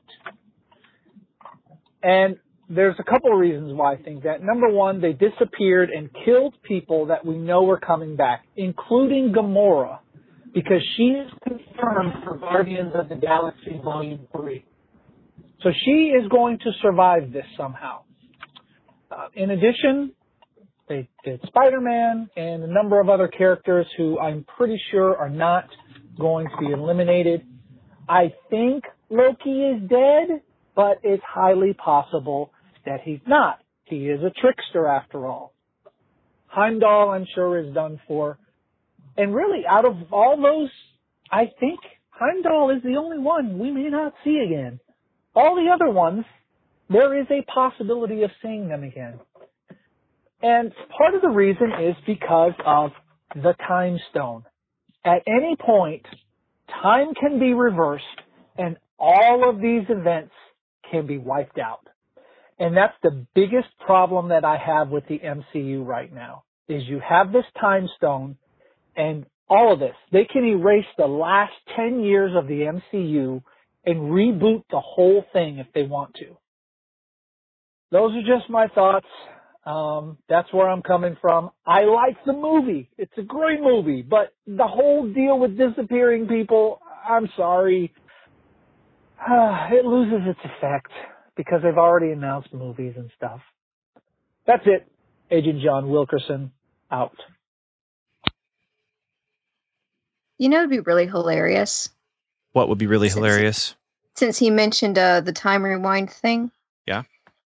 If in in the next Avengers movie, Infinity War two, how uh, Avengers four, however you want to call it, if Coulson comes in and they see him and everybody else has been revived and Coulson returns and they're like, "Hey, Coulson, you were brought back from the dead too with the uh, ti uh with the time stone," and he's like, "Nah, I've been back for years." that would be fantastic. Yeah, although that would be the time to bring him back to the Yeah. movies. Uh, I I disagree though. I know the impact for this story. First of all, Th- it's Thanos' story, and that's what makes it a, a better movie than what it could have been. Uh, if it had been the superhero focused story and just get background stuff in a few scenes for Thanos, wouldn't have been as great.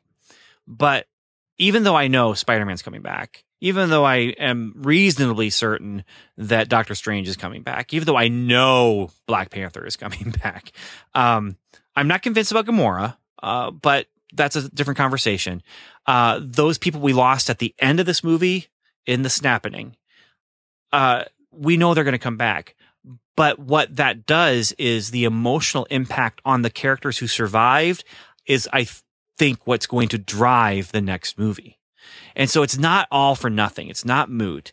And it's going to be what pushes our characters in the next movie to have Tony Stark die, to have Captain America hang up the shield and, you know, go off into the sunset and, and, and do whatever, to have Thor really decide, you know what, this, I'm going to put myself into my people and I'm going to be the king that they need to have so that our, we can thrive again. You know, the stuff of this movie is what is going to push our characters in the next movie.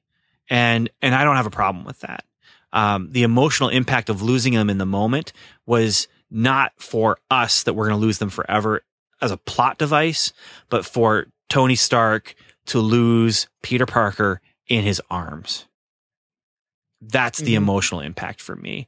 And so I can understand, especially the idea of, okay, if they have the time stone, they can just switch everything and, and it's, you know, it doesn't matter. Um, time stone was already used in this, uh, in, in Infinity War and it was used to the, the point where, yeah, um, basically Doctor Strange saw Avengers 4 and said, you know, he, he did, a, he pulled a Muppet movie is what happened. The, he pulled a Muppet movie where they actually have the script and the, you know, the car breaks down and Kermit the Frog is at his lowest point possible, just like Tony Stark. But then the Electric Mayhem bus pulls up and, and Dr. Teeth is like, ah, I read the script, brought us here, you know, and I think that that's where, you know, Doctor Strange is like, uh, Doctor Strange and Doctor Teeth. Doctor Strange, I read the script and this is what it takes here. You know, uh, I'm going to give him the stone. Why? Because I read the script. I saw the movie already. And unlike Raina, I didn't just see the trailer. I saw the whole movie. And so that's where the the meaning comes and yeah the deaths themselves lose impact for us but hopefully retain impact for us by seeing the impact on Tony Stark, seeing the impact on Captain America, and seeing the impact on um, the leader of of the the women guards that I can't remember her name as as Black Panther was you know dusted. Um, that's what when we move into Avengers four, where the impact will, I think, retain its power or some of it anyway. So that's I, I've also read the read an interview with um the um the writers who were like, people are dead, get over it. It's it's happened. There's not, and I don't know if he's talking about the dusting or you know specifics to one way or the other, but Loki he's, he's and Gamora were not part of the dusting, right. and they Heimdall. uh, yeah, Heimdall for sure. Um, so those at least I think are permanent. But Agent John brings up a good point about Loki. I wonder if that even like the uh, attack with the knife that Loki did is that real? Like he's not that stupid, is he? Well, I mean, eh, no, I don't think he's that stupid. And I think the writers of this movie are very savvy, are very media savvy. They assume that we're media savvy, the the audience, and that's why um, this movie is has been such a big success is because the, it's not it's not talking down to us at all. Um, it's assuming that we know everything about it just as much as they do, if not more. You know who did survive the snapping? I have the action figure standing on my desk right here, the Funko Pop figure, I should say. Howard the Duck, confirmed. I saw that article. confirmed Yes. survival. Um, Aunt May, Mm-hmm. Lady con- Sif confirmed is- survival. Lady Sif is not confirmed. Not She- confirmed, she's- but Valkyrie is confirmed. Mhm. And it's also confirmed that half of the Ragnarok survivors survived Thanos' original attack, which means potentially we're down to a quarter of that group because that half lost half in, in the snapping. and that's i mean that's a reasonable amount of people to to have set up shop in norway so i i think that's where they're going next I, yeah, if they don't set up shop in Norway, then check At off check off yeah, check, check off fjords. Um, you know, it, it's just you, you have if if you put the fjords on the movie in the third movie of one of your characters, then you got to use them in the fourth movie of the team up. i think i read that in a book somewhere Yeah, Uh, yeah. it was in the less read, um, you know, Ben's views on Chekhov's gun. So. uh i was gonna say something and i forgot what it was so i guess it was a lie Well, it is late. It is time to go, I is think. yes Uh and this oh betty ross that was the other one Oh. she's confirmed dead Yeah. confirmed that. dusted. confirmed dusted So being an elf in Lord of the Rings doesn't help. you still might be that 50% random people. mm-hmm. All right, that's our episode then. That's our spoilers. Yep. That's Infinity War and we will see what happens next episode. Season finale, not series finale. Very Woo! excited.